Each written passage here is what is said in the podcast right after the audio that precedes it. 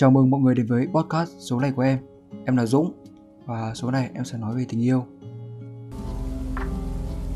Ôi mùa thu, Cái mùa u ám Đã che sạp đời ta Một thời quá khứ.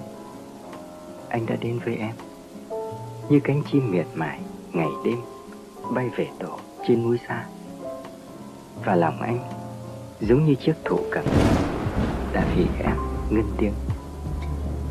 Tôi tìm cái mình không thể có. Và tôi có cái mình không thể tìm. Tôi đã lạc lối trong em, Mấy mùa say đắm. Xin hãy giải thoát tôi Khỏi những sợi dây ràng buộc, Âu yếm của tình em. Xin hãy mở toang hết những cánh cửa Của quá khứ Để thuyền tôi Có thể nương gió lãng quên ra khơi. Vậy là chuyện tình hay mối tình đầu của em kết thúc? Kết thúc trong một ngày vội vã mà lại không hối hả?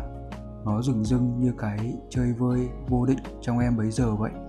Giống hệt như cái lý do chia tay của hai đứa, cũng chả hiểu sao hai đứa lại đến với nhau, rồi yêu nhau, sau đó đi đến chia tay. Như là một bản tình ca vậy.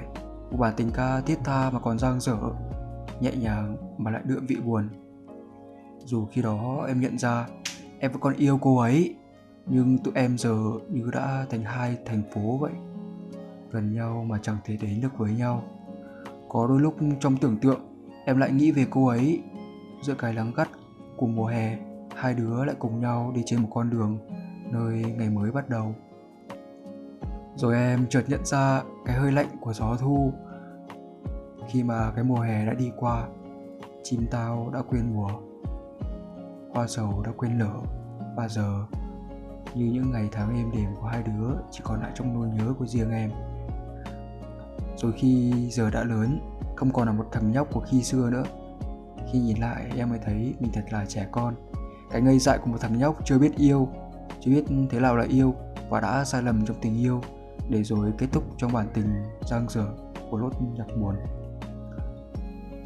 Thì đó là cái ngày em buồn nhất, ngày kết thúc tình đầu của em cuộc tình còn dư vị của trẻ con, mang theo những cái sai lầm hồn nhiên của những đứa trẻ chưa biết yêu.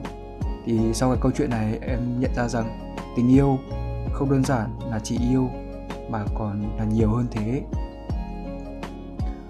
Thì lời sau cùng là lời cảm ơn gửi tới bạn Tùng Linh và bác Nguyễn Đình Toàn.